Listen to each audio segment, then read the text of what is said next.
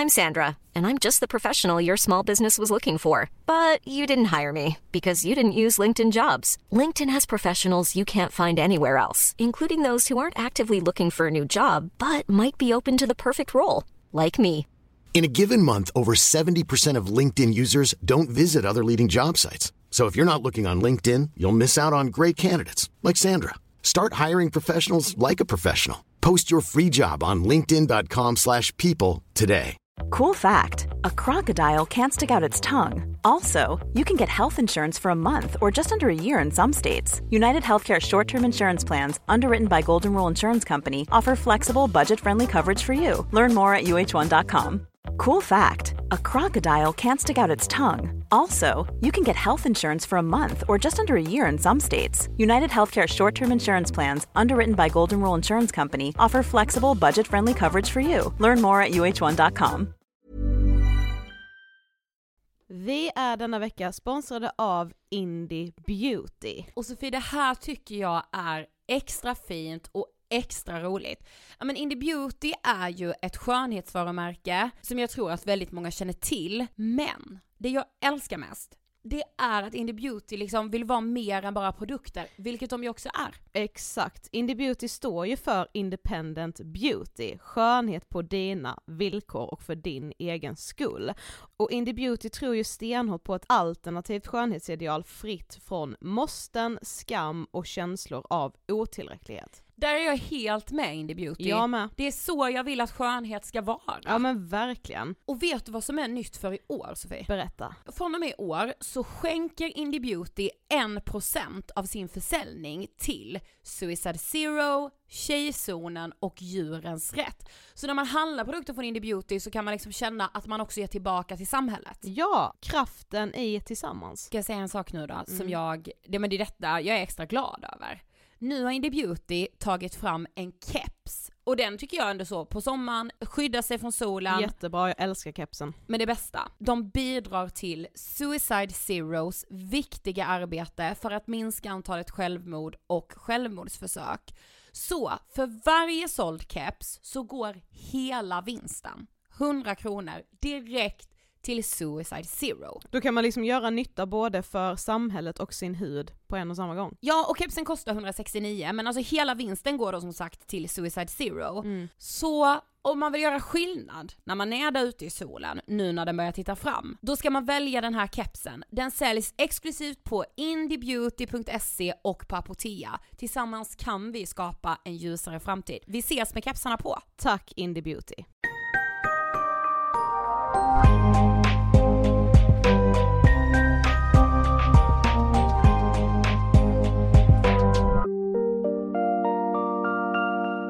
Hej på er, varmt välkomna till avsnitt 407 av Ångestpodden. Hej, hej. Det är torsdag. Ja.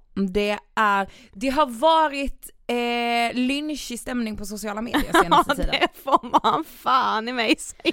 Ja, men hela liksom, alltså nu kastar jag mig in i det här. Nu frågar jag inte ens hur du mår eller hur jag mår. Nej, vi mår väl ganska skitsamma. Ja, vi mår väl ganska pesa i november och privat och skit. Ja.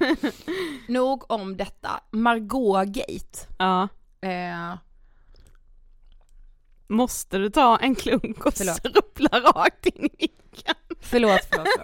Nej men Margaux Dietz, alltså i form av att, ja, det, alla vet ju det här såklart, att Margaux Dietz filmade en man som låg utanför hennes lägenhet.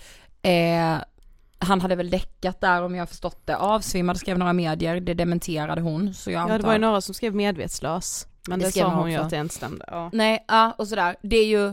Det, alltså den händelsen som enskild händelse är ju verkligen sanslös. Jag tycker det är jättesjukt ja. Att göra så. Mm. Men efterspelet efteråt, det tyckte jag var ganska lika sjukt. Tror jag.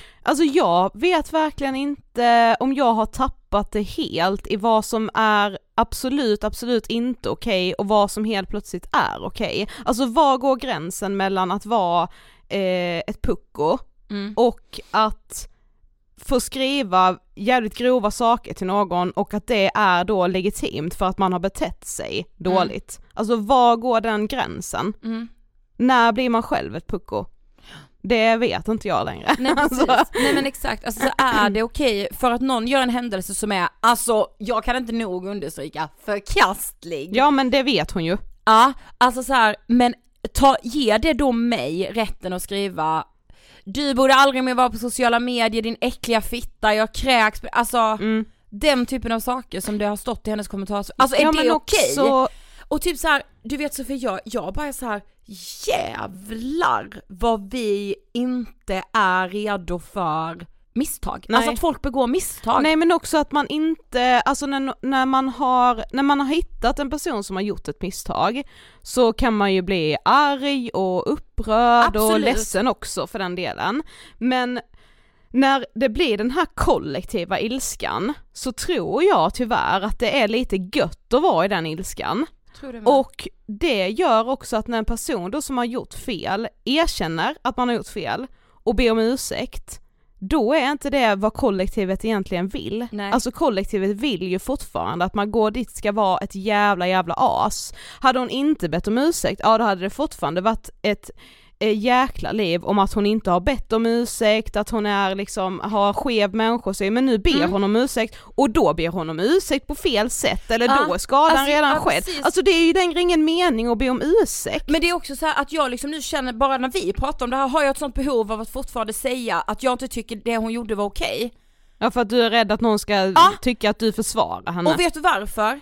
En dag innan, eller typ så samma dag som hon har lagt ut den här videon, jag kollar inte Margaux Dietz YouTube-video varenda gång hon laddar upp någonting. Nej, men jag ser ju henne som en branschkollega och en person som så, jag skulle hälsa på henne på stan och stanna och prata med henne. Ja, vadå? Hon spred vår 3-minuter-kampanj. Vi fick massa utrymme på hennes YouTube-kanal. Jag är supertacksam för det. Då la hon ut en bild på sig själv och då skrev jag sötaste jag sett. De kommentarerna jag får är den blodiga snubben, ett riktigt svin, har du sett vad hon har lagt ut?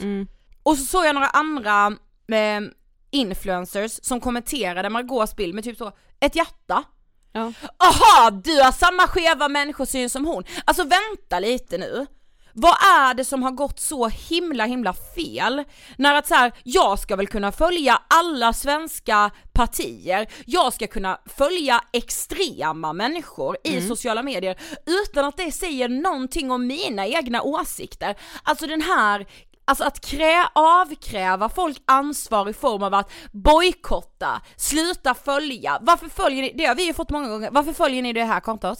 Varför följer ni det här? Men säger det någonting om mig att jag följer det kontot? Mer än att jag vill hålla koll, mer än att jag vill... Alltså... Ja men vadå, även om jag har en kompis som har gjort ett misstag där jag ser att kompisen leder av att ha gjort det här misstaget, då är det ju inte fel av mig att vilja stötta min vän i det här misstaget. Nej. Genom att då kanske kommentera ett hjärta. Det kan ju också vara att man faktiskt stöttar in real life så att säga. Men så här, det behöver inte betyda att jag tycker att så här, nu tycker du att du gjorde ett misstag. Jag tycker egentligen att det var helt okej. Utan nej, exakt, att jag stöttar dig för jag fattar att du leder av att du har gjort fel. När folk skriver ett hjärta så är det som att den stora massan bara så här, aha du tyckte det var okej att filma en blodig snubbe. Ja, precis. Nej. Absolut det säger inte. Ju ingenting. Nej. Men däremot är jag verkligen av den starka övertygelsen om att människor kommer begå misstag genom hela sina liv. Man kommer såra många, man kommer göra fel, man kommer alltså, men att bara så här inte ha utrymme att göra det. Ja. Jag är också så alltså att ingen är ju god människa hela tiden. Nej. Det går inte. Men vi har också så byggt ett samhälle med liksom influencers som vi ser upp till och dyrkar. Alltså det är väl bara att ta som exempel Bianca Ingrosso. Hon kan ju inte säga ett enda fel ord. Nej. Förrän alltså man gapar och skriker. Mm. Och, alltså hade man haft mick på mig hela tiden då hade jag varit så kanslad. Att det var... Nej men det är klart jag hade. Ja. Alltså, och jag vet inte, det är den här präktigheten i att vi tror att så här, men de följer ju barn i sociala medier så därför ska de aldrig göra fel och om de gör det, då ska de dras inför den här sociala mediedomstolen. Jag vill bara läsa vad Helena Lunderson skrev på Twitter. Då skrev hon: det är pinsamt hur kåta alla är på att cancella influencers. Tänk om folk kunde uppbåda den här sortens intresse för typ kvinnokampen i Iran. Förlåt för whataboutism, men spyr när jag ser kommentarsfält fyllas med kommentarer om att Margaux minsann borde få sparken från Stronger. Oavsett hur fel man tycker någon har kommer jag aldrig förstå att man tycker lösningen är att dränka dem i skit. Vi snackar tusentals kommentarer och uppmaningar till alla som har någon som helst samröre med personen att säga upp henne. Hur kan man tycka att det är rimligt? Alla tycker verkligen de är så jävla duktiga. Håll käft. Jag vet att ni är sämst. Jag är sämst. Alla är sämst. Let's hope att om ni gör ett misstag kommer ni inte bli körda i samma köttkvarn som offentliga kvinnor blir. Nej, men precis. Alltså så är det verkligen. Mm. Alltså, ja, det är vad det är. Men jag undrar bara när ska man bara få be om ursäkt och att ursäkten godtas? Det känns liksom som att det är helt borta. Men fram till att man ber om ursäkt så är det enda som avkrävs av en. Men när man ber om ursäkt då gör man det på fel sätt. Ja. Och då är det ändå så här, det här är oåterkalleligt och det här är... Alltså så här... Skadan är redan skedd. Ja, skadan är redan skedd. Men det är ju därför man ber om ursäkt. Jag gjorde fel. Men jag är också så, det är ju inget så, alltså det är ju inte dödsstraff på att inte följa. Margaux Dietz, du kan ju verkligen så blocka henne och aldrig få upp något material från henne. Ja. Är det inte bara lättare att göra det om man nu har den här enorma avskyn? Nej, men Lina det är Tomsgård, ju för att det är så jävla gött att vara i den klumpen där alla hatar på samma person. Ja, alltså det är ju en Lina Tomsgård skrev också det på Twitter, för hon delade också det här Helle skrev, och så skrev hon typ så här bara, men sen alltså det här är förlåt för bara så här ett perspektiv, men gå ut och sparka på träd, den här ilskan ni har. Ja. Det är något annat typ. Ja. Nog om detta. Yes. Vi har ju ett väldigt, väldigt, väldigt så här på agendan avsnitt. Ja, det är aktuellt, absolut. Idag ska vi prata ekonomisk ångest. Inflation. Ja. Nej men Sofie, har du ekonomisk ångest? Ja, det har jag faktiskt. Ja men jag har aldrig varit så här rädd tror jag. Alltså för de här laddade begreppen. Mm. Nej men sen också just det här med att det är... Så det känns så skamligt att prata om pengar.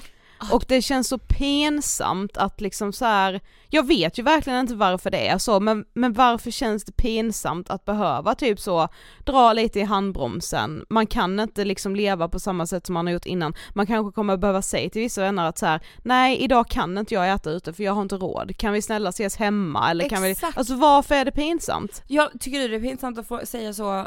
Hallå, kan du swisha mig för det här? Alltså du vet. Alltså det beror på vem det är. Alltså inte till dig. Nej. För att du och jag är såna. Det är mer sjukt. Ja.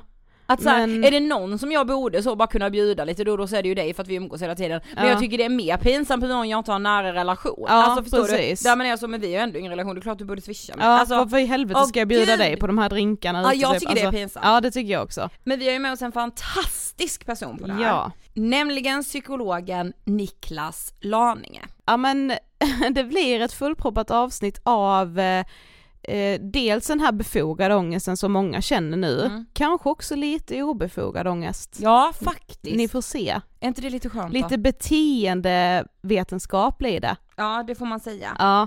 Vi rullar intervjun med Niklas Laninge. Varsågoda! Hej Niklas och varmt välkommen till Ångestpodden. Tack så mycket. Du ska först få berätta för de som inte vet, vem är du? Ja, men jag är en psykolog som jobbar här i Stockholm och leder ett team av andra psykologer och beteendevetare. Och jag brukar säga att vi jobbar med beteendeinsikter. Och det handlar egentligen om att hjälpa liksom våra kunder att skapa jättestora beteendeförändringar. Och det brukar överlag handla om liksom hälsa, kunder som hälsa, finansiell hälsa, hållbarhet och sen gör vi en del liksom innovationsprojekt också. Ja, så alltså spännande. Det är så jävla spännande. Ja, ja men det är väldigt... det har inte blivit tråkigt än på 10 år. Så det är lustigt. Någon gång kanske kommer det bli tråkigt, men det är jättekul. Ja, njut så länge det varar. Ja, nej men exakt. Jag har ju för fasiken 30 år till i arbetslivet så ja. Jag kanske inte kommer göra det hela tiden. Men jag kan tänka mig att ditt jobb är väldigt, alltså att det varierar väldigt mycket. Ja, men visst. Eftersom, om du då jobbar med så många olika kunder. Ja, visst. Nej, men jag ska också säga att vi jobbar mycket med arbetsmarknad och då framförallt Skåne. Så då åker vi ner till Skåne, vi pratar med de som står allra längst bort från arbetsmarknaden och vad behöver de för att liksom komma ut i arbete. Mm. Sen nästa vända så kanske vi jobbar med kanske en kund som jobbar med el och ska få liksom sina villaägarkunder att så här, ja, men var lite smartare med sin energianvändning för att det kan annars bli väldigt, väldigt dyrt, som alla vet redan nu. Mm, ja. Så det är otroligt så här, tvära kast. Beteendeförändring av processen är liksom densamma. Men vi jobbar också nu med ett jättestort projekt kring matbutiker och barnfamiljers hälsosamma vanor. Och försöka få barnfamiljer att agera lite mer hälsosamt i butik. Mm. Wow. Ja, men det är jätteroligt. Man kan ju säga att inflationen jobbar emot oss där. För att det finns lite av en uppfattning av att hälsa är lika med dyrt. Mm. Och så är det i vissa fall, men inte i alla fall. Men det är en tuff fördom att kämpa emot där i butiken. Precis. Vad tänker du på när du hör ordet ångest? Jag tänker på formuläret PHQ9. Nej, vi pratade ju innan vi började spela in om liksom psykologiska formulär och sådär. Men, nej, men det är ju liksom väldigt mycket min psykologutbildning som jag tänker på med ångest. Och vi pratade ju också med en förra gäst, Per Karlbring, som är min gamla lärare och en vän som jag har jobbat jättemycket med ångestsjukdomar. Nej, men så jag får liksom jag får väldigt jobbmässiga associationer. Och det är väl kanske ett tecken på att jag mår ganska bra själv. Ja. men som sagt så är du ju psykolog och entreprenör och du vi läste att du är speciellt intresserad av beteendeekonomi. Ja men precis. Alltså det var väl det jag snubblade in på tidigt på psykologprogrammet. Alltså varför jag är så himla nyfiken. Alltså jag tycker det är så himla kul att försöka ta reda på varför gjorde folk sådär? Varför gör folk som de gör? Varför är det inte så många som sparar? Varför är det inte så många som tränar? Varför är det många som fattar dåligt? Alltså jag tycker det är en otroligt intressant lins för att förstå varför folk gör som de gör. Så det är liksom det är det enda jag kan man säga. Vi har hållit på med det väldigt länge. Men det är det vi ska fokusera på. Vi är glada för att det är det du kan när du är här. Ja men exakt. Ja, men precis. Så, inga andra liksom, psykologiska frågor. Men vad betyder egentligen beteendeekonomi?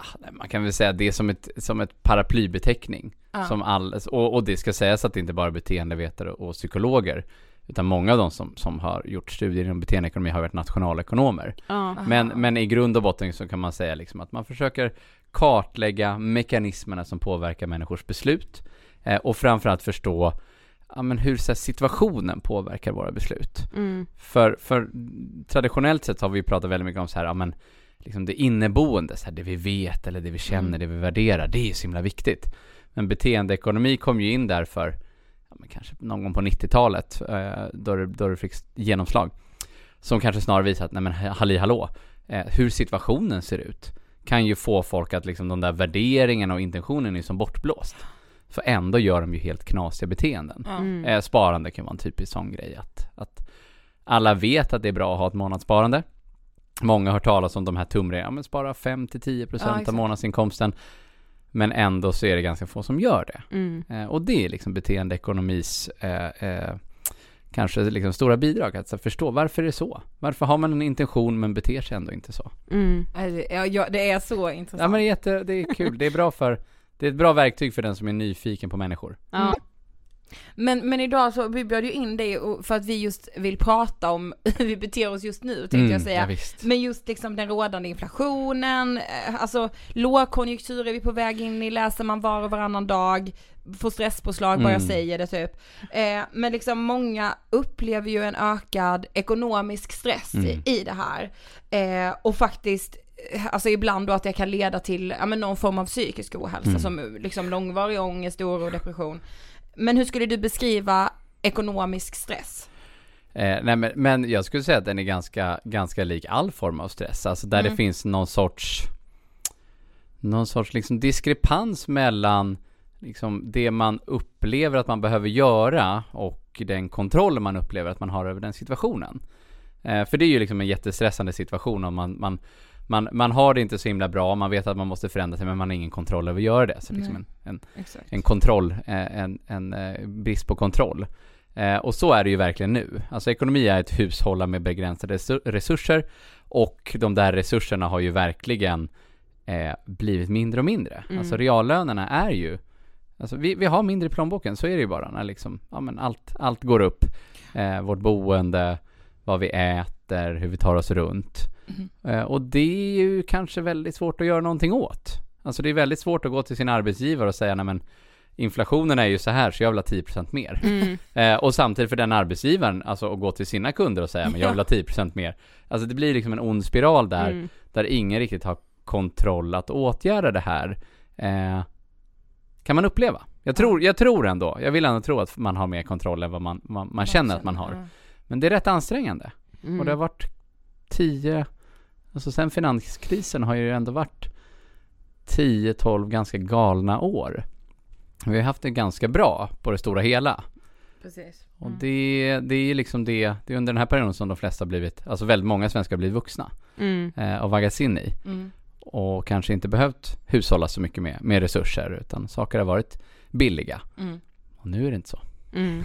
Långt svar, men, ja, men det är den här liksom kontrollförlusten. Ja, exakt. Men kan man se att ekonomi och psykiskt mående hänger ihop på något sätt? Och hur kan man se det i så fall? Ja, nej men absolut. Alltså det, jag brukar alltid tänka tillbaka på när man läste på psykologprogrammet just studier om psykisk ohälsa och den typen av frågor. Och en sån här återkommande skyddsfaktor är ju såklart liksom utbildningsnivå, föräldrars utbildningsnivå, och men såklart socioekonomisk status. Alltså det är en sån otrolig liksom bakomliggande variabel. Alltså jag kan ibland, eller ganska ofta faktiskt, känna så här, men det är ganska mycket som kan skita sig, men här sitter jag med en akademisk examen, jag är en 35-årig kille i Stockholm, som dessutom är vit. Alltså det är så här, jag har alla skyddsfaktorer enligt de psykologiska studierna. Inte för mycket skit på dig. Nej, jag menar det. Yes. Nej, men man känner sig som om man bor i Sverige dessutom. Ja. Liksom. Ja. Alltså, så jag menar återigen, en otroligt så här stor riskfaktor är ju låg socioekonomisk status, men låg utbildning. Alltså det är en skyddande faktor att kunna ha en inkomst som täcker det liv man vill leva. Och det är ju dessutom så här, ja, men tittar man på relationer, så här, vad bråkar folk om? Ja, men ekonomi är ju jättestor. Alltså en jättestor sak som folk bråkar om. När jag tittar på pension, jag jobbar jättemycket med pension och sparande. Både mot myndigheter och banker. Alltså pension är ju så här, när folk bara hör ordet så får det en fjärdedel ångest. Jag är så hemmablind, så jag förstår liksom inte riktigt varför. Men jag får ju ändå ta folk på ordet att så här, tanken på vad man ska leva av efter man är 67 känns lite jobbig för en stor del av folk som bor i det här landet. Så, ja, men det är ju också en sån typisk grej som man skjuter på, att så här, jag vet att det är viktigt för mig att börja spara redan nu om jag ska kunna leva det livet jag ändå ser framför mig att jag vill göra när jag går i pension. Ja. Men tar jag tag i det för det? Nej, för jag tänker ändå att jag börjar nästa år. Alltså det är lite som att börja träna, jag börjar på måndag. Alltså, så här. Nej, men precis, alltså just de här liksom, alltså man ska toucha lite vid pension, de här besluten vi gör idag som kommer gynna vårt framtida jag. Alltså de har ju typ alla möjliga psykologiska drivkrafter emot oss. Alltså både att liksom spara mer blir ju att du har mindre att leva av idag. Ja. Så det blir bättre om 10, 20, 30, 40 år. Men jag menar rent krasst så blir det ju lite sämre idag för det är lite mindre att röra på dig. Sen har vi ju också att så här, människor är lite överoptimistiska när de ser på framtiden. Och det är positivt. Alltså det är bra att de flesta ändå tänker att det kommer alltid bli bättre. Problemet är ju liksom att de tänker att jag kommer ju klara av det där i framtiden. Min lön kommer ju bara gå upp och gå upp och gå upp. Och, kanske börsen lika så, vad vet jag. Så det finns en övertro på den egna förmågan och framförallt det framtida jaget. Och då blir det ju väldigt mycket svårare. Och om man tänker finansiell hälsa jämfört med vanlig hälsa, hur mycket jobbigare att vara liksom fysiskt hälsosam och psykiskt. Det måste vi verkligen säga. För finansiell hälsa är bara sätta upp lite. Vart placerar man sina pengar? När dras det? Ja, men köp mindre än vad du tjänar och så vidare. Fysisk hälsa är ju så att, daglig ansträngning. Så. Ja, exakt. Ja. Men det som är fördelen med fysisk hälsa är att man börjar skörda frukterna ganska snabbt. Alltså de flesta som ändå har tränat kan nog skriva under på att det är ju rätt trevligt efter. Exakt. Eller under också. Ja. Det kan vara ganska kul. Så det är lite klurigt liksom, finansiell hälsa. Det är svårt att komma igång. Liksom, du kan inte skörda frukterna direkt som du gör med liksom, hälsosamma beteenden. Men det är ganska mycket som vi brukar säga så här, set and forget, för att leva finansiellt hälsosamt. Men vi läste en jätteintressant sak, och vi märkte också detta när vi ställde frågor till våra lyssnare, att alltså, pengastress inte alltid står i proportion till hur ekonomiskt utsatt man faktiskt är. Nej, visst. Alltså, hur ser det ut egentligen? Det låter liksom, jag blev inte klok på den när jag läste. Nej, men det är ju helt knäppt att, alltså jag också läser en sån undersökning nu att så här, de som verkar oroa sig allra mest, alltså i proportion till hur många de är såklart, men det är ju den liksom medelklassen, övre medelklassen, alltså de som kanske har en trygg anställning, som kanske kom in på bostadsmarknaden för ett bra tag sedan, inte liksom alldeles nyss. Och de är de som oroar sig mest. Alltså det är lite lustigt, men jag menar, om vi tittar på pengar så är det ju verkligen så att vi ser pengar har ju liksom ett psykologiskt värde och det har ju ett objektivt värde. Och de där kan skilja sig lite grann åt. Så vi vet ju till exempel att ja, men hur rik man känner sig är ju en relation till hur rika folk runt omkring en är. Ja. Så en klassisk lyckostudie som ju pratar om att ja, men folk vill hellre vara den högst betalda på en arbetsplats som har en ganska låg lön än att vara den lägst betalda men på en arbetsplats som har en mycket högre lön. Alltså det är så sjukt. Ja. Nej, men det är helt snurrigt ju. Ja. Alltså, jag menar, nu sitter vi ändå ganska nära Stureplan om man tänker så här, att jobba på någon av de här bankerna eller liksom fondförvaltarna och så. Ja. Alltså jag kan gärna vara den lägst liksom betalda miljonären där. Men jag menar, mycket studier pekar ju ändå på att nej, men då hade jag nog varit mer olycklig än om jag hade varit den högst betalda psykologen. Vilket jag kanske är. Nej, jag vet inte. Vem vet. Men det är lustigt ju att det är så himla flexibelt i hur rika vi känner oss och hur hotade vi känner oss av tillfällen som vi ger oss in i nu. Liksom, ja, men vad är det då som skapar den här stressen hos, alltså nu kanske väldigt många känner stress, inte bara liksom överklassen och alltså medelklassen. Men vad är det som skapar den här stressen? Ja, men en tanke som jag har, och vi har ju inte realitetstestat det här än, men vi vet ju att alltså en förlust av pengar eller liksom att gå ner i livskvalitet eller att helt enkelt vara med om förluster, det svider mycket mer än vad det gör att vara med om vinster.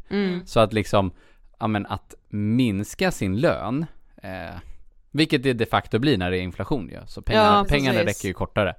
Men att minska sin lön med 10% smärtar mycket mer psykologiskt än vad det skulle göra att öka sin lön med 10%. Och jag tänker att så här, nu är det kanske så att det finns som ju bättre man har, kanske är det så ironiskt nog att man har mer att förlora. Alltså man har liksom vanor man har lagt till sig med, man kanske har liksom vanor som barnen har lagt till sig med om man har barn. Jag menar, svenska sparar ju otroligt mycket aktier och fonder. Och innan det blev den här superkraschen så såg jag någon siffra att var fjärde svensk har liksom köpt någon typ av så här kryptovaluta produkt. Så svenskarna är ju liksom, det är kanske ett tecken på att vi har mått väldigt bra finansiellt. Men är mycket på börsen. Och är man på börsen nu så ser man, det är 30% ner det här året. Så den förlusten tror jag kan vara mer närvarande för medelklassen. Så att de har liksom bara sett förlust på förlust. Plus att många bor ju i villor. Och där är det ju också både ett hot om en otroligt jobbig förlust som kan komma på månatlig basis i vinter. Man ska inte skratta, men det är skrämmande. Men också att vi har, alltså, jag menar, det har ju varit, även augusti var ju liksom en jättedyr elmånad. Så det kanske är så att så här, i absoluta tal och hur närvarande de här förlusterna är, kanske är så att det är mer för de som har haft det bra än för de som lever i liksom socioekonomiskt, alltså den lägsta socioekonomiska statusen. Det vill säga 6% av svenskarna som har den lägsta, så deras mat har blivit jävligt mycket dyrare. Och det tror jag är sjukt jobbigt för dem. Det är ju intressant. Och också som du var inne på det här med att så, man har dragit till, eller liksom man har vant sig vid de här vanorna i form av att så, vi åker på semester 2 gånger om året, familjen. Och så, alltså så här, om man så tar ett... Och det är ju väldigt många som har kunnat göra det. Det är inte bara de rikaste som har kunnat göra det. En resa mindre kan inte göra så jävla mycket. Nej, men när man är i det så är det så gud, hur ska vi inte göra det? Nej men visst. Alltså det... Gud vad tråkigt livet blir det liksom. Nej men det är... Alltså det blir ju liksom lite sådär anekdotiskt. Man tittar runt på hur folk runt omkring en beter sig. Men det är ju såklart att det ändå varit, alltså man tänker de här senaste 12 åren och medelklass. Jag menar de flesta bor ju i städer. Så jag tycker att man kan så här generalisera att, ja, men hur folk som är medelklass som bor i städer har levt. Men precis som du säger, så här, mer än en utlandsresa per år tror jag många gör. Nya saker, jag menar barn har liksom teknik för flera tusentals kronor. Alltså det är så här... Och så har det varit, men så var det ju inte på liksom 90-talet. Alltså, det var inte så här, det var inte som att var och varann unge gick runt med en systemkamera. Nej. Eller liksom att så här, alla hade varit i Alperna. Nej, precis. Så det kanske är så. Men det är så sjukt, vi pratade om det bara precis innan du kom nu idag. Alltså, för igår mötte vi de här nya AirPodsen som sitter, alltså de här stora hörlurarna. Ja, de är så himla dyra, va? Ja, det kostar 7 000. Jag fick en sån jävla... kanske 2 12-åriga tjejer som hade det. Och vi bara, ja men visst. Ja, alltså det chockade mig inte att de var dyra, för så här, Apples produkter är ju generellt jävligt dyra. Det som chockade mig när jag insåg att de kostade 7 000 var så här, men jag har ju mött typ 20 pass idag som har hela dem på sig. Hela TikTok-konton är för... Hur fan är det möjligt? Alltså det ska ju inte gå. Nej, men det får man väl säga liksom, nu sitter vi ändå här på så här, nu sitter vi ändå i hjärtat av Östermalm. Exakt. Så om det är några ungar som ska ha den där jävla, så är det väl här. Annars, annars är föräldrarna, annars är jag riktigt orolig för det. Hur har de råd här? Men jag tänker liksom apropå TikTok och så här, alltså det har ju varit otroligt närvarande liksom, den här typen av så här överflöd och konsumtions. Alltså man kan ju ha tillgång till andra liv på ett annat sätt. Och jag gissar att det är därför det finns mycket sådana, alltså man pratar psykisk ohälsa, de här studierna, i USA pratar man mycket om studier, så här tonårshälsa och sociala medieranvändning och så. Jag har inte grottat ner mig i den forskningen. Jonathan Haidt tror jag att psykologen heter som skriver mycket om det. Men en hypotes jag för mig är ju den här liksom tillgängligheten, att kunna jämföra sig. Ja. Att var du än bor i världen så kan du alltid liksom, titta på hur TikTokarna som har hörlurar för 7000 har det. Precis. Ja, precis. Och också att så här, ribban för vad som behövs i livet, bara för att gå till skolan, blir ju så här, ja, men som när Kim Kardashian släppte någon jävla foundation för kroppen. Man är så här, jaha, ska jag behöva det? Att så här, men som du säger på 90-talet, eller så när vi gick i liksom, vi är födda 93, när vi gick i liksom högstadiet så fanns ju inte det. Alltså det var det ju så lite mascara och så, man tyckte ju att det var... Ja, men jämförelsen gjorde man ju liksom när man fick skolkatalogen. Då kunde man jämföra sig med de andra tjejerna i de andra klasserna. Nej, men det är ju spännande, men alla de där typerna av så här högkonjunkturs... produkter kommer ju sållas bort och om man ska tänka liksom, ja, men all den här ekonomiska ångesten som folk har nu, alltså jag tror liksom verkligen inte att alla som lyssnar på det här bara har ett så här Kim Kardashian Foundation-konto som bara, just det, där kan jag ju stryka det och så sparar jag ju tusenlappar. Men det är ju ändå väldigt många saker som är så här nice to have som många har lagt till sig med. Exakt. Och det ser vi ju liksom, att så här need to have-produkter och produkter som är, det heter någonting speciellt. Men typ så här nudlar, Lidl, överlag liksom, de gynnas ju av såna här den här tiden. Billigare juice, alltså det liksom folk konsumerar mer av de sakerna. Och jag tror att folk är ungefär lika lyckliga när de dricker liksom godmorgonjuice istället för Brämhult, vad det kan vara liksom. Så.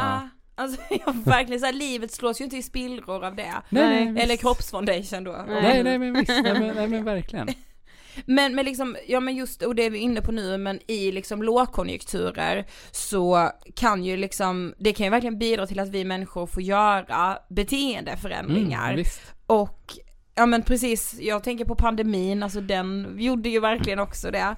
Men hur bra är vi människor på att göra de här förändringarna egentligen? Nej, men när det är kritiskt läge. Alltså jag skulle säga att vi är jättedåliga på att förändra vårt beteende på stor skala när det inte finns en direkt vinning av att förändra sig. Vi kan ju bara säga klimatförändringar är en jätte... Alltså, jag menar, hur länge har vi inte pratat om det? Och folk säger, ja, men det är jätteviktigt liksom. Men de röstar inte för klimatförändringar. De fortsätter bete sig på ett sätt som vi vet kanske inte är så jättesunt liksom. Alltså, jag tänker säga, jag är fortfarande helt häpnad över att företag fortfarande har kickoffs utomlands. Mm. Alltså det är så, alltså det är så här, dels är det typ inte så kul att umgås med sina kollegor, och så tar de gisslan så där utomlands. Ja, och dessutom så här, ja, men om man har typ i ärlighetens namn en halv flygresa per år och person. Mm. Varför tvingar du dina stackars medarbetare att åka med dig till Spanien? Mm. Alltså det är så konstigt. Det är jättekonstigt. Och alla vet ju liksom att det är en dum idé. Exakt. Mm. Och man kan konferensa lika bra typ här i stan, ja, eller i Västerås eller vad fan det nu kan vara. Och folk får sova hemma. Ja, visst. Nej men så på liksom temat så här, men hur bra vi förändrar oss. Ja, men inte så jättebra när vi inte har någon direkt vinning, alltså när det inte är direkt hot. Nej. När det däremot blir så, pandemin till exempel. Mm. Ja, men då händer det ju grejer. Ja. Alla skaffar, tjänstemän sitter hemma, skaffar kontorstolar, alla möten kan vara på digitalt liksom, utan det är ingen som håller på liksom ojar sig över det. Till och med liksom han eller hon som alltid var så här, åh, det är så svårt med Teams, bara skärper sig. Ja, exakt, och plötsligt kan Teams. Ja, men visst, och bara, ja, jag behöver mat, men det är inte bra att vara i butik. Okej, men jag börjar näthandla. Ja. Näthandeln gick ju upp, alltså jag tror det var nästan 200% för plus 70, alltså... nu är den ju tillbaka och nu är den ju på Lidl. Så, ja, men visst. Ja. Men och samma sak tycker jag ändå ser så här. Alltså jag och folk i mitt skrå, vi har ju länge pratat om så här, ja men konservera energi, liksom man kan, alltså det finns saker man kan göra i hemmet för att minska sin elräkning. Mm. Inte varit jätteintressant först nu. Alltså vi har ju, idag har vi en DN debattartikel ute där vi just pratar om att man kan faktiskt göra ganska mycket på beteendenivå för att kraftigt reducera sin elräkning. Mm.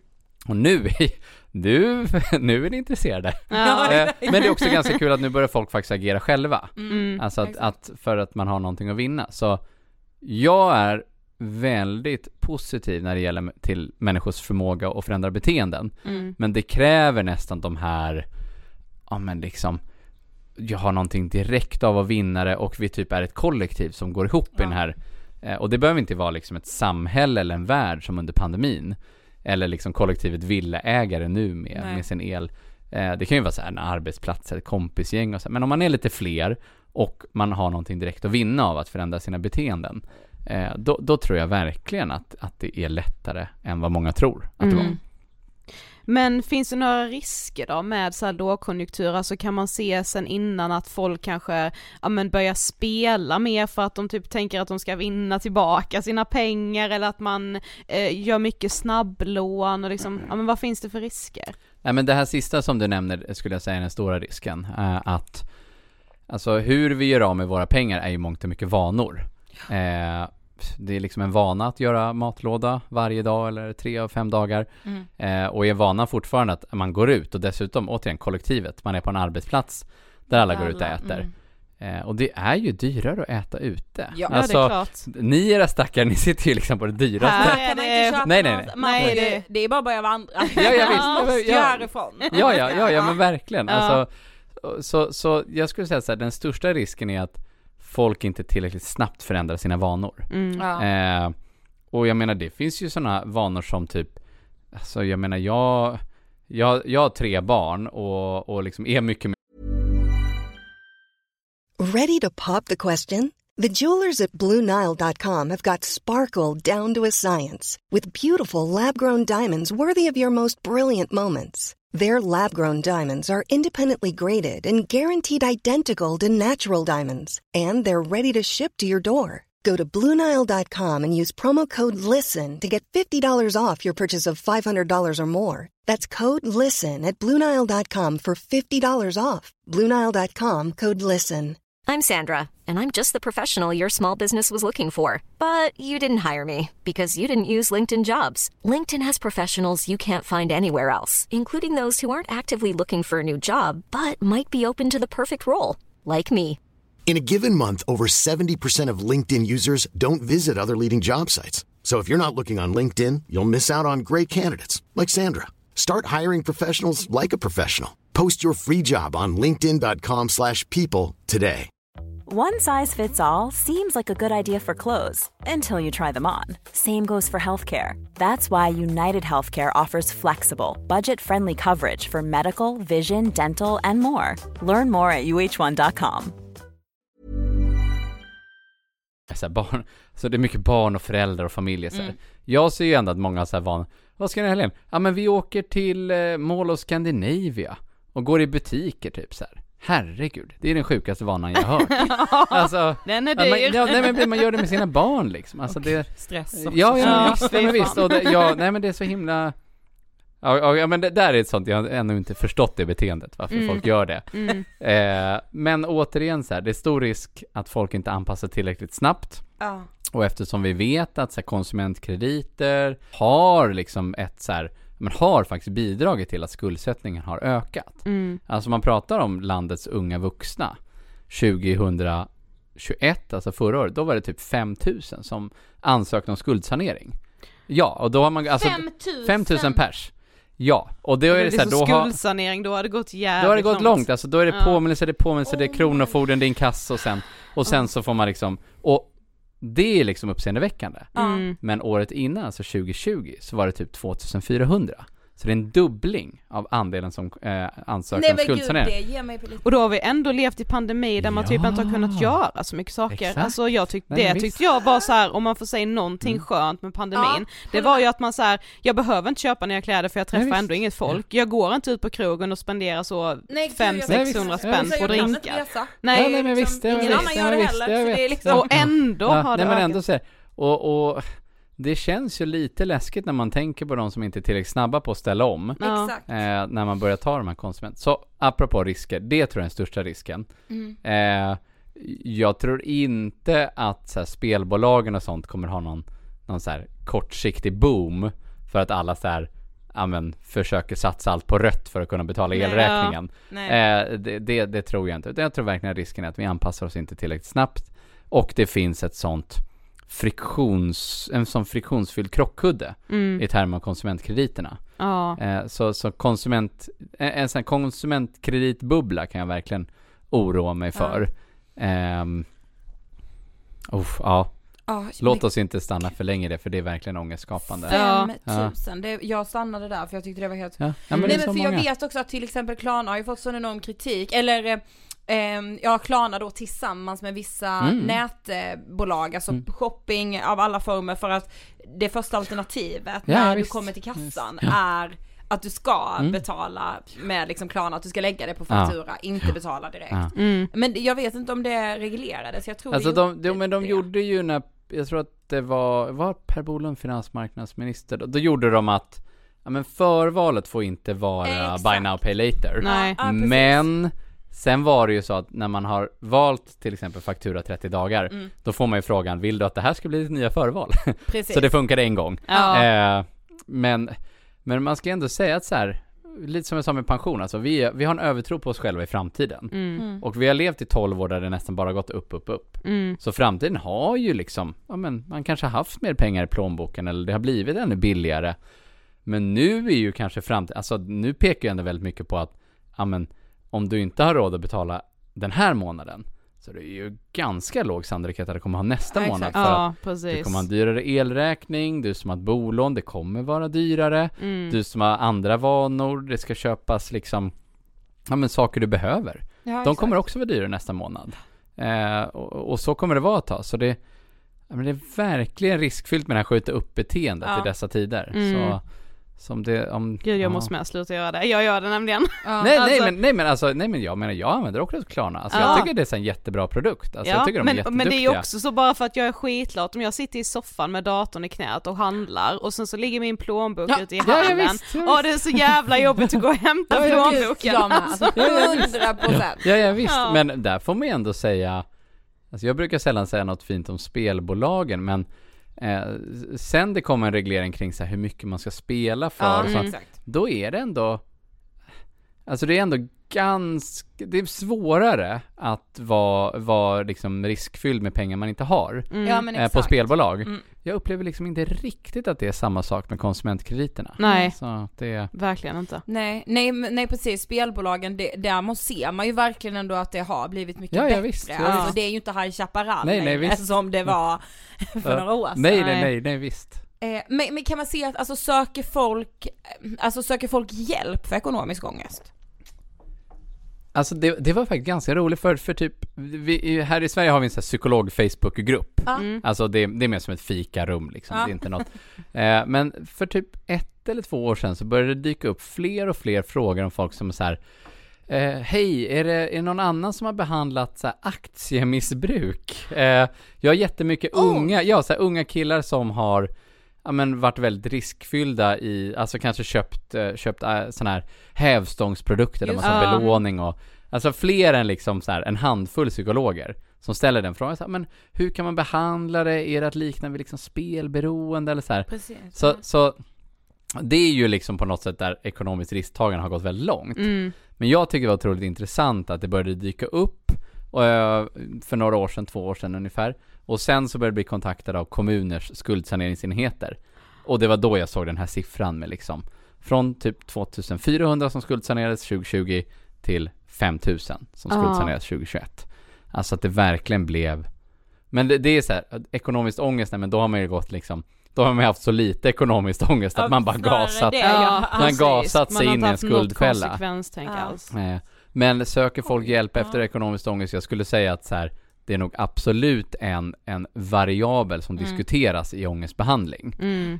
Alltså att även om man kanske söker för social fobi eller generaliserad ångest eller så tror jag att så här, folk, ångest är ju liksom, folk grubblar och oroar sig över saker okontrollerat. Mm. Och det är såklart att när allt man hör om är att så här, det går ut för, det kommer bli sämre. Exakt. Så är det ju, det hade varit konstigt om det inte hade påverkat vad folk grubblar över. Mm. Som det är så top of mind liksom. Mm. Men om man nu känner mycket oro och stress över sin egen ångest här inför vintern och allt. Vad kan man göra själv? Den som verkligen lider, det vill säga så att du går in över, det finns ju så bra begrepp som psykologer har, men alltså om det verkligen så här inskränker ens eget liv, då ska man ju söka hjälp. Mm. Och det finns ju massa olika sätt att söka hjälp. Jag menar, vårdcentraler i tätbebyggelse har ju psykologer. Mm. Ska ha psykologer. Mm. Undrar till och med om det till och med kanske är gratis att träffa psykologer inom vissa regioner. Ja, precis. Ja, alltså inom vissa regioner. Inte alla regioner, men typ Region Skåne tror jag har. Aha. Så ni i Malmö. Ja, nej, men så det finns det finns massa olika alternativ. Sen så tycker jag också, vi pratade om det, att det är så otroligt tabu liksom. Att man pratar inte om det. Liksom. Ja, och så är det ju verkligen. Alltså, men jag har ju jobbat mycket med pensionsfrågan i 10 år. Mm. Och det är så här, det är ingen som pratar med sin respektive eller sina vänner om pension. Och det kanske är tur. För det kanske finns roligare saker att prata om. Men det är ju ändå lustigt att det är så här, det är så otroligt tabu att prata om så här, men typ hur mycket tjänar man, hur mycket spenderar man. Alltså konsumtion är ju rätt snuskigt att prata om. Exakt. Det är typ mycket snuskigare än sex egentligen. Ja. Alltså det är nästan närmare onani typen. Ja, alltså det är verkligen så här. 100%. Ja, gud. Ja, men tänk så kompisänget. Man pratar ju hellre sex i flera timmar. Visst. Än att man skulle så, okej. Ja, man pratar hellre om att någonting har gått snett i sänghalmen än att man behöver säga till sina kompisar att så här, vet ni vad, jag kan inte följa med imorgon när vi ska ut och äta för jag har fan inte råd. Nej, visst. Det är mer pinsamt att säga det. Ja, verkligen. Ja, men verkligen. Och det är faktiskt helt sjukt. Eller bara en sån här light sak typ. Ja, men jag köpte en jättedyr tröja för att jag kände mig mycket snyggare i det. Alltså det är så här, det är verkligen det är kladdigt liksom. Ja. Exakt. Men där är det ju ändå någonting att så här, nu när man kanske oroar sig för vad kommer det innebära att sänka sin levnadsstandard för sig själv, för sin familj, för sina barn. Alltså prata om det. För det mesta, så det är så här normaliserande effekten av att prata med saker. För jag menar, de flesta är ju som de flesta är. Exakt. Och speciellt i liksom området. Alltså det är så otroligt svårt att se att just du som lyssnar är den fattigaste i ditt område. Utan sannolikt så har ni ganska lika levnadsförutsättningar. Mm. Och samma sak säkert med kollegor och sådär också. Att man verkligen kan prata om vad innebär att liksom inte längre typ mat hemma varenda vecka. Utan, jag menar, det vi måste ju säga det liksom, att alla handlar ju på Lidl nu. Alltså så här, Lidl bara äter sig in i Sverige. Ja. De ska öppna 100 butiker nästa år. Ryktas det. Ja. Och sen det här, vad heter den? Costco ska ju komma till Täby också här i Stockholm. Alltså som är USA så här superlågpris. Megalågpriskedja. Mm. Och jag menar, folk kommer ju handla där för att de har mindre pengar att spendera. Mm. De kan inte köpa hem Fodora Market eller take-out. Fastingen, vad take-out-siffran i USA? Jag undrar om det var så här 1/4 av befolkningen som har kört take-out minst en gång i veckan. Det är ganska mycket. Ja, det alltså, jag vet inte vad... Men jag tänker här i Stockholm... här i Stockholm skulle jag nog säga att det är så här, kanske så här... 2-4 kanske. Ja, jag tror jag med. Och lägger man på liksom äta ute eller köpa hemma och så här, köpa lunch ute. Mm. Så att den siffran har varit väldigt hög. Mm. Och det kan man inte hålla på med längre. Nej, skulle jag tro. För det handlar ju liksom om att alltså det enda sättet att möta den här ekonomiska krisen är ju alltså denna vi kan kontrollera i ganska stor utsträckning. Det är våra utgifter. Mm. Ja. Alltså vi kan inte liksom kontrollera våra intäkter. Det är bara liksom alltså, du kan absolut söka ett nytt jobb, du kan börja frilansa, men för de flesta är det liksom väldigt svårt att utöka sina intäkter. Mm. Mycket lättare att liksom för majoriteten. Mm. Alltså för de som är liksom men det är ju nästan 60% som har det, man brukar väl säga 5 socioekonomiska statusar. Alltså typ 57% är ju i den näst högsta. Mm. Och det är ju liksom om man bor i ett villa eller ett flerfamiljshus i typ Malmö, kanske vissa förorter i Stockholm, Göteborg. Alltså det som de flesta gör. Mm. Men även de kommer ju behöva sänka sina utgifter. Mm. Och jag tror att de kan det. Mm. Precis. Alltså. Det är det jag tror att vi är väldigt många som kan göra det. Ja, alltså jag tror... Och att livet kommer liksom inte bli så mycket sämre. Nej, men för hur vi utvärderar livet, alltså det är ju såklart att så här, lite bas, tak över huvudet, kan vi röra på oss, känner vi meningsfullt arbete, men sen är det ju väldigt mycket jämförs med andra. Ja, precis. Och alla kommer, jag menar, du kommer träffa dina grannar på Lidl. Mm. Och du kommer inte vara den enda som har matlåda på arbetsplatsen. Exakt. Utan vi gör det här tillsammans liksom, på samma sätt som med pandemin. Och då är det de du jämför med. Och de kommer ha samma förutsättningar som du har. Så det är väl kanske inte så mycket att oja sig. Nej, egentligen inte. Och det kan vara lite skönt också liksom, med den insikten. Att så här, men vänta nu, alltså, ibland behöver man liksom en reality check i sin oro, tänker jag. Ja, men visst. Alltså, sen sådana här liksom, tråkiga saker som sparekonomer och sparpsykologer som jag själv har. Alltså titta på sina månadsutgifter och titta på sin budget och så här. Det kanske ändå är... typ dags att göra den här liksom lite lyxfällanövningen och se vart försvinner pengarna iväg. Exakt. Och då kan du ju säkert hitta många kostnadsposter som är kanske får stå tillbaka nu. Mm. Liksom, låt oss börja med ett år. Så här. Det kan ta ett år att få bukt på det här. Mm. Och det, ett år har väl alla att agera lite mer frugalt. Liksom. Precis. Men vi ska ta några lyssnarfrågor också innan vi avslutar. Mm. För vi berättade för lyssnarna att du skulle komma och vi fick jättemycket frågor och jag tror också att det här, som vi säger, alltså många oroar sig nu om liksom, det har blivit så önskat att ha ett sånt här avsnitt. Gud vad roligt. Men då är det en som skriver: skiljer sig reaktionerna över tid? Det vill säga, reagerar vi människor liknande idag som på 1800-talet vid liknande situationer, eller skiljer det sig åt? Oj, gud, vilken intressant. Visst var det intressant. Det bra fråga, lyssnaren. Ja. Nej, men då kanske det skulle vara en historiker här. Mm. Men om man ser, alltså om man tänker på så här, hur beter sig folk med sitt kapital när det är kriser? Och det finns ju ett begrepp som heter bankrun, det vill säga att alla går till banken för att dra ut pengarna. Ja, just det. Mm. Och det var ju det som skedde 29 när det var den stora krisen. Det var ju det som skedde 08 med Lehman och jag vet inte om ni kommer att säga, det fanns ju jättemånga isländska banker förut. Och typ, vad heter det? Landsbanker. Aha. Nej, vad hette det? Alltså det var någon som gick i konkurs. Och de hade kontor här på Norrmalmstorg, ganska nära där vi är. Mm. Och där var det så här kö. För att alltså de isländska bankerna hade ju liksom, de hade ju varit så risktagande inför finanskrisen. Så många gick i konkurs. Och då blev det återigen så här bankrun. Alltså att folk så här, ja men jag vill få ut mina pengar snabbt. Och när alla vill ha ut sina pengar snabbt, då försvinner bankens likviditet och då går de i konkurs. Och då försvinner alla pengar.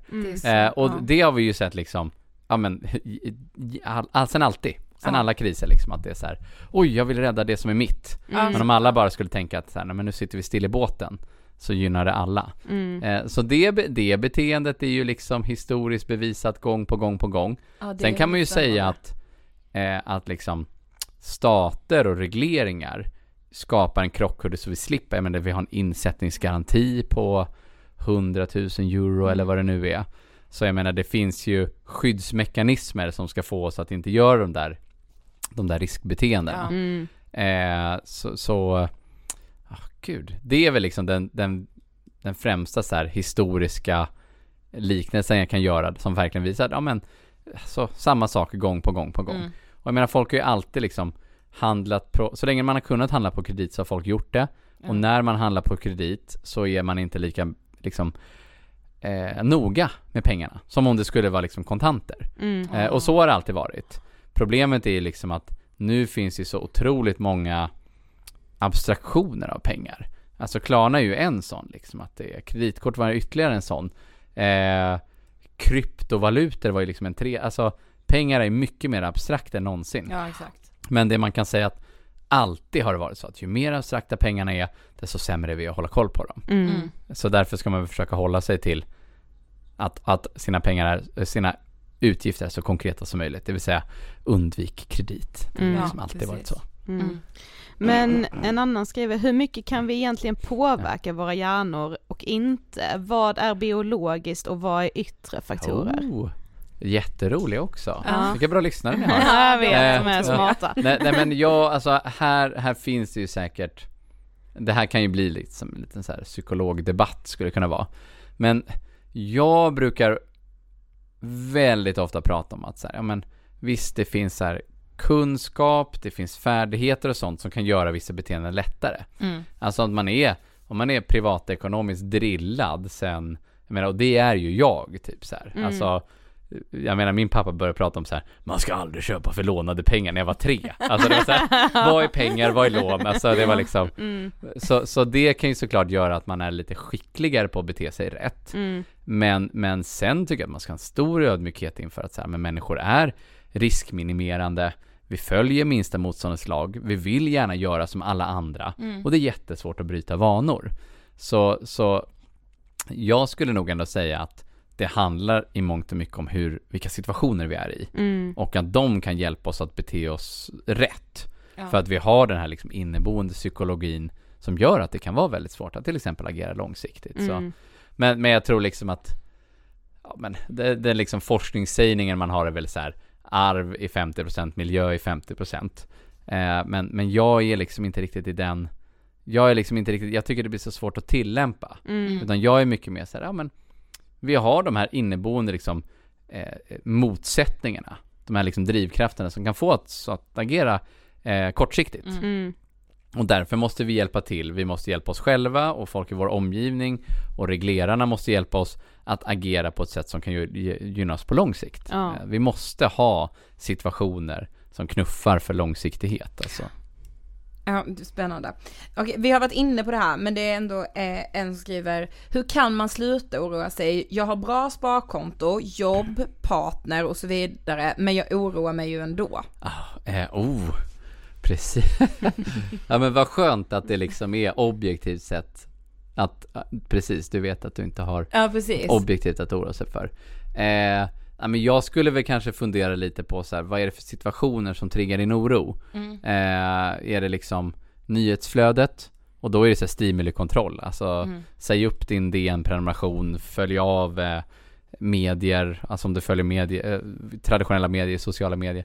Försök liksom, eller det kanske är så här på Instagram, och alltså att man får mycket nyheter om kris. Exakt. Och krig och så vidare. Alltså jag menar, stimulikontroll. Dra bort alla sådana saker. Försöka undvika de situationerna som triggar den här oron. Och sen låter det som att den här personen beter sig korrekt. Sparar, har ett jobb. bara fortsätt leva på som vanligt och undvik de här situationerna. Alternativt kanske det ändå är så att man jag vet att man ibland är så här, vet du det? Generell ångest, alltså GAD generellt, ja, generell ångest. Ja, grattis.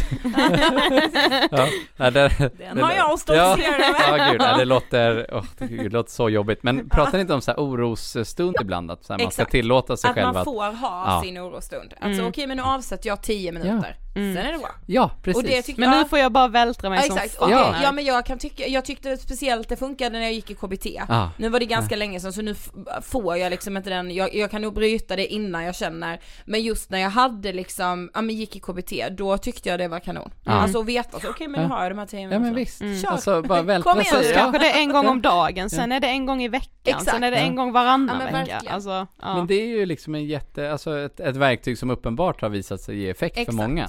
Så det skulle man ju också kunna tänka sig. 100%. Men just med, alltså, som man är inne på med nyheter och sådär, det tror jag också att man inte reflekterar över så mycket. Att så här, okej, men att man istället, jag förstår ju att man vill hålla sig uppdaterad, men kanske så här, okej, men kolla Rapport. Ja, alltså så. Då är det ju en halvtimme per dag. Eller istället för att okej, nu kommer en flash, då ska jag in direkt. Okej, vad står det nu? Okej, räntorna. Alltså... Ja, nej, men visst. Mm. Nej, men jag själv läser liksom tidningen. Men jag tittar inte på tv, men jag bodde på hotell i måndags och då tittade jag på Rapport. Och det var ju såhär, gud, alltså är det där ni andra håller på att titta på varje dag? Alltså då fattar jag att ni... För det var, alltså det var så här, alltså nyhet nummer 2 var så här: och imorgon är det lägre elpris i elzon 3 och 4. Ja, men shit, är det en nationell nyhet att elen är billigare? Alltså det är så här, ja, men om man bara tittar på det. Hellre än att jag en gång i timmen får upp, alltså, men jag kommer ihåg just under också när kriget bröt ut i Ukraina, alltså du och jag vi kunde ju inte ens jobba. Nej. Alltså vi satt ju hela tiden, och om någon inte pratade då blev vi så här, har du inte läst? Mm. Och sen bara, fast det kanske inte är sunt att läsa varje vaken. Nej, men jag blev ju, alltså jag såg ju lite ner på folk som var så, nej, jag kan inte kolla nyheterna nu för jag blir så ledsen. Jag bara så, det är fan din plikt. Ja, det blev jag också. Men sen så blev man så, fast vänta här nu, ett steg tillbaka. Ja. Det kan inte rimligt att sitta varje hur påverkar det mig i den här stunden. Och sen så här, fick ju inte jättemycket gjort de dagarna. Nej, liksom. Exakt. Och att man, jag tror inte alltid man reflekterar över det. Eller jag vet att jag själv inte gör det. Mm. Nej, men precis, det blir ju... Alltså det är lite off-topic, men i min dotters klass har börjat en kille från Ukraina. Han och hans mamma är här. Mm. Och man ses ju lite så här, klassföräldrar och sånt ses ju. Det är faktiskt väldigt, det är väldigt liksom ångestdämpande tycker jag att prata med henne. Alltså de är ju här och de har ju flytt, hennes man är kvar i någonstans i södra Ukraina. Men vi pratar ju bara om alltså, så här, skolan och läxan och fotboll. Alltså det är ju så här vanligt liv liksom. Och det tycker jag är rätt. Det är en rätt bra så här, reality check. Exakt. Att så här, här lever hon i den här superovissheten. Och det hon vill prata om är så här, ja, men typ så här, vad, finns det några bra lunchrestauranger? Vad borde jag söka för jobb? Alltså det är liksom vanligt prat. Det är inspirerande tycker jag. Ja, verkligen. Ja, men på tal om inspirerande då, vad för gott kan en sån här period faktiskt leda till? Nej, men alltså hållbarhetsfrågan som är en sån sak som jag jobbar jättemycket med. Alltså nu kanske vi ser, det kanske blir lite såna här i Stockholm pratar de om att börja elda olja igen i ett av energikraftverken här. Vi har ju pratat om Lidl som har liksom vunnit mycket marknadsandelar. De har inte jättemycket ekokravmärkta produkter. Så det finns ju lite så kortsiktiga hållbarhetsproblem. Men jag menar om vi tittar på så här, vad är de stora utsläppen? Ja, men folks uppvärmning. Tänk om folk börjar ha lite kallare hemma. Då blir det lite mindre CO2.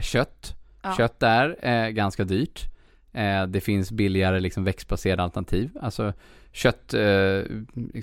köttkonsumtionen av liksom, det som vi köper hem. 7 av 10 kalorier som vi stoppar i oss är från butiken. Och de liksom, mest CO2-utsläppande är ju nötkött. Alltså det är nötprodukter. Folk kanske kommer dra ner lite på dem. Det vore inte helt fel. Lägga till sig med någon annan vana. Så jag menar det... Jag ser ju absolut jättestora vinster av att så här... Ja, men fast fashion kanske får slå tillbaka lite för att folk kanske lagar istället för att konsumera mer. Folk kanske reser lite mindre. Alltså jag menar när vi hade oljekrisen på 70-talet. Det är ju många... Och jag fanns inte då, ska sägas. Ibland låter jag väldigt gammal. Nej, men det många har sagt är att så här, då började ju liksom cyklandet verkligen ta fart. Ah. Alltså när det var bensinransonering, oljeransonering liksom. Så jag tror att det här kan trigga jättemånga hälsosamma vanor som kan hålla i sig. Mm. Och det är lätt att tänka att så här, pandemin, ja, men det var en extremt och sen gick det tillbaka som det var förut. Men det är ändå färre som flyger, det är fler som cyklar, de som kan jobbar hemifrån ibland, det mår man bra, det mår man bra av i viss mån. Så jag är rätt där långsiktigt optimistiskt. Ja. Och sen så, jag menar, du kan läsa liksom en sån här så kallad big history bok om ekonomi där man liksom målar ut hur det har varit de senaste 600 åren. Och då blir det väldigt tydligt att så här, det är så här livet ser ut. Ja, det exakt. Är perioder av liksom överflöd och tillväxt och sen så blir det en kris, det går ner och det triggar massa jobbiga saker, krig, man skyller på vissa personer och så vidare. Sen vänder det går upp igen. Alltså det är liksom så här. Ja, men vi behöver typ de här berg- och dalbanorna. Såklart att det inte ska vara krig, men de här lågkonjunkturerna någonstans tror jag typ att vi människor behöver det. Ja, men det vi har haft det så jävla bra och vi har ju inte mått bättre för det. Vi har mått skit. Ja, men exakt. Nej, men precis, för det var så här, någonting så här, precis som du är inne på. Alla siffror pekar uppåt. Ja. Förutom just så här, ja, men psykiskt mående som blir sämre. Ja, alltså, eller det psykisk ohälsa pekar ju också uppåt. Mm. Och det är ju ändå väldigt intressant. Alltså så här, när vi har, ja, men den klassiska frågan liksom, hur kan vi må så dåligt när vi har det så bra? Ja, speciellt bland unga. Liksom. Ja, visst. Ja. Det är väldigt kul om det kommer en bok om 2 år eller något sånt här. Det här kommer väl hålla i sig i kanske 4-5 år. Mm. Om 2 år så kommer boken, hur kan vi må så bra trots att vi är så dåligt? Alltså det vore ju, jag hoppas verkligen på det. Ja, jag också. Att några sådana trender kan brytas i att så unga mår sämre. Bara, nej, unga börjar fan må lite bättre. Alltså, det... Tacksamheten skjuter i höjden. Det är det vi ska ha tilltro till. Ja, men visst. Så okay. Det är någon författare där ute så kan vi ta den titeln. Slå i det. Vi är helt fan med det. Okej, vi har kommit till sista frågan. Spännande. Vad inspirerar dig? Oj. Den svåraste av alla. Ja, men gud. Alla gäster får den. Så men det är ju en jättebra fråga. Alltså det är ju lite så här, jag har en väldigt positiv grundinställning. Och det är ju lite, jag sa ju det, att jag har ju alla skyddande faktorer. Så jag liksom, jag tycker inte jag kan kosta på mig att så här, gå runt och gnälla. Nej. Faktiskt. Men vad inspirerar... Alltså det här är ju liksom otroligt pinsamt. Det här är nästan mer pinsamt än att prata om konsumtion och sex. Men jag blir liksom inspirerad av entreprenörsresor. Jag tycker fan man måste få bli. Alltså, alltså, det jag håller med dig som jag med. Ja, men det är liksom, jag låter liksom som Maud Olofsson typ. Men alltså det är, jag tycker ändå att det är, så här, det är jätteroligt att lyssna på såna här poddar med typ någon som bara, jag kämpade med det här i 5 år och ingen trodde mig. Så här, Airbnb, de som grundade Airbnb, jag älskar den historien. Där det var så här, de hade en hel pärm med kreditkort som de bara maxade. För de trodde ändå att de kommer lyckas. Men de levde på kredit, apropå ekonomisk ångest. Men det fasiken alltså. Det inspirerar mig, alltså, sorry. Nej, jag håller med. Det är helt okej, jag också. Och också få grotta ner sig i det. Att man var så, åh gud, det här. Jag började i källaren. Men det man kan säga är liksom att det är ju ändå en, majoriteten av de entreprenörsresorna är ju så här, fan, de kämpar och de har det sjukt, liksom, de lever ändå knapert. Exakt. Men för att liksom uppnå någonting större. Och det tycker jag så här, fan, om gemene man hade kunnat ha liksom så här 10% av det. Exakt. Att det inte bara ska vara liksom Gröna Lund hela tiden. Nej. Att det är så här, vad smutsigt det är, jag anlitar en städhjälp. En skruv ska in, jag anlitar det. Vi har ingen yoghurt hemma, jag använder Fodora Market. Alltså, om folk kunde liksom våga jobba jättehårt och anstränga sig i det liksom korta för att skörda frukter. Då hade vi kanske haft lite mer pensionspengar. Ja men kanske. Men faktiskt. Nej, men det inspirerar mig. Nej, jag tycker det är underbart. Tack så jättemycket för att du ville gästa Ångestpodden. Tack för att jag fick komma. Tack. Det var jätteroligt. Alltså det här med att man hellre sitter och pratar om typ sex. Alltså som vi pratade om så här bara, man sitter hellre så på någon jävla förfest eller efterfest och börjar prata om så sjuka saker man har gjort i sängen. Ja. Men det sjuka stället är sex på. Ja. Men gud, nåd och berätta vad du tjänar. Ja, precis. Ja, eller vad man då nu inte tjänar kanske snarare. Ja, men exakt. Alltså för att så, pengarna räcker inte lika långt som det gjorde. Men sen också någonstans så här, alltså om jag bara ska försöka plocka ner det lite och inte ha lika mycket ångest, så tror jag någonstans att så här, absolut inte att jag önskar att det var krig i Ukraina, att det såg ut som det gör i Iran just nu, alltså så här, alla de fruktansvärda sakerna önskar man inte, men jag tror fan att vi mår lite bättre av de här lågkonjunkturerna som kommer och går lite. Alltså man behöver någon slags reality check. Absolut. Alltså vi har ju haft det surrealistiskt bra sen den förra lågkonjunkturen. Så att någonstans så tror jag man får liksom lära av detta. Niklas har ju också skrivit en massa böcker. Yes. Bland annat Beslutsfällan, genomskåda psykologin som styr dina val. Men man kan bara googla på Niklas Laninge så hittar man de böckerna. Ja, tack så jättemycket Niklas för att du ville gästa Ångestpodden och kanske förhoppningsvis lindra vår ekonomiska ångest lite grann. Du får komma tillbaka. Ja, jag känner typ precis, verkligen. Ida, vi ska ju ha en världspremiär idag i podden. Det ska vi sannoliken. Ja, det här känns helt otroligt. Ja, verkligen. Vi ska avsluta veckans avsnitt med en otrolig låt.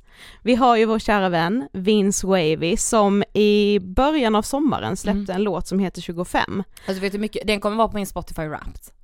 Ja, min med tror jag. Alltså jag vet att den kommer. Ja, och den låten trendade ju faktiskt på TikTok. Det var väldigt många som använde den låten för att öppna upp sig om sin ångest. Ja. Jag hade ju jävligt mycket ångest när jag fyllde 25. Ja. Så det är mycket den låten som jag relaterar till. Men imorgon, det är alltså därför det är världspremiär i Ångestpodden. Men imorgon släpps alltså part 2. Så 25 part 2 kommer ni få lyssna på nu. Vi ses nästa vecka, jag på säga. Vi hörs nästa vecka. Okej, hej då! Jag tror inte jag lever längre än 25. Säg till mamma hon kan slänga mina saker. Förlåt för alla gångerna som du fick ligga vaken. Tror inte jag lever längre än 25. Sikt i vännerna, jag gjorde det för laget. Siktade mot himlen men jag fastnade i taket. Välkommen till stan där vi säger att det bästa har hänt. Ja, här vi alla säljer själen för du nästan var känd. Jag står på listor till event, jag har startat en trend. Men ändå känns det som det bränns. Som mitt hjärta hade vänts upp och ner, som jag aldrig varit hel. Men när jag postar mina bilder står jag ändå och led. Mina ögon lyser upp tills solen går ner. Och när jag vaknar ligger ångesten bredvid. Jag svär att mitt liv har blivit galet. Gick från tugga vid min port till photoshoot så galet. Inga fler fester i huvudstaden, nej. Inga fler promenader i villastaden. Jag har varit i Mörkebro. Varje dag kändes som domedagen. Det fanns dagar som jag inte såg sol överhuvudtaget. Så uppe det blå med vatten över huvudet. För jag tuggar runt kranen men ingen mat i magen. Mamma jobbar hårt för att lösa dagen. Så jag har inte mage att säga att jag tror inte jag lever längre än 25. Säg till mamma hon kan slänga mina saker. Förlåt för alla gångerna som du fick ligga vaken. Tror inte jag lever längre än 25. Säg till vännerna jag gjorde det för laget. Siktade mot himlen men jag fastnade i taket. Bromsar eller stå. Bilderna jag ler har bleknat bort. Räcker inte till och du bara lägger in. Tror det finns. Men jag har gått på mina knän. Jag har dyra drömmar och jag vet nästan där. Så jag är kvar på samma väg. Jag vet vad det är värt för mig. Jag svävar på en mål. Mer än 25 är svårt att tro det var jag når. Försöker stänga av, poppa prick som aldrig dår. Kan man hjälpa? Ingen vet ju hur jag mår. Så du kan ge mig allting som du bär. Alla tyngder vägen ner i lasta av det jag är här. Varit ner i flera år. Jobbar på en kammar på ego-maker, boy jag svär. Så många många sena nätter, komplicerade ämnen. Hade varit bättre om vi två bara blir vänner. Men fucking saker händer, det är klart man känner så. När jag inte kunde förklara vad jag kände då. Händerna mot himlen, sen klackarna mot taket. 130 spänn i timmen, vi spenderar dem i baren. Dagarna försvinner men drömmarna finns kvar än. Så tills jag blir 25 så tar jag allt en dag i taget. Tror inte att allt som jag gett allt för någonsin var för mig. Jag var redan halvvägs härifrån, men jag nådde aldrig. Framtiden var bakom horisonten, bortom min kontroll. Snälla kan du minnas hur jag var innan jag gav upp? Jag tror inte jag lever längre än 25. Säg till mamma hon kan slänga mina saker. Förlåt för alla gångerna som du fick ligga vaken. Tror inte jag lever längre än 25. Säg till vännerna jag gjorde det för laget. Siktade mot timmen men jag fastnade i taket. Podplay.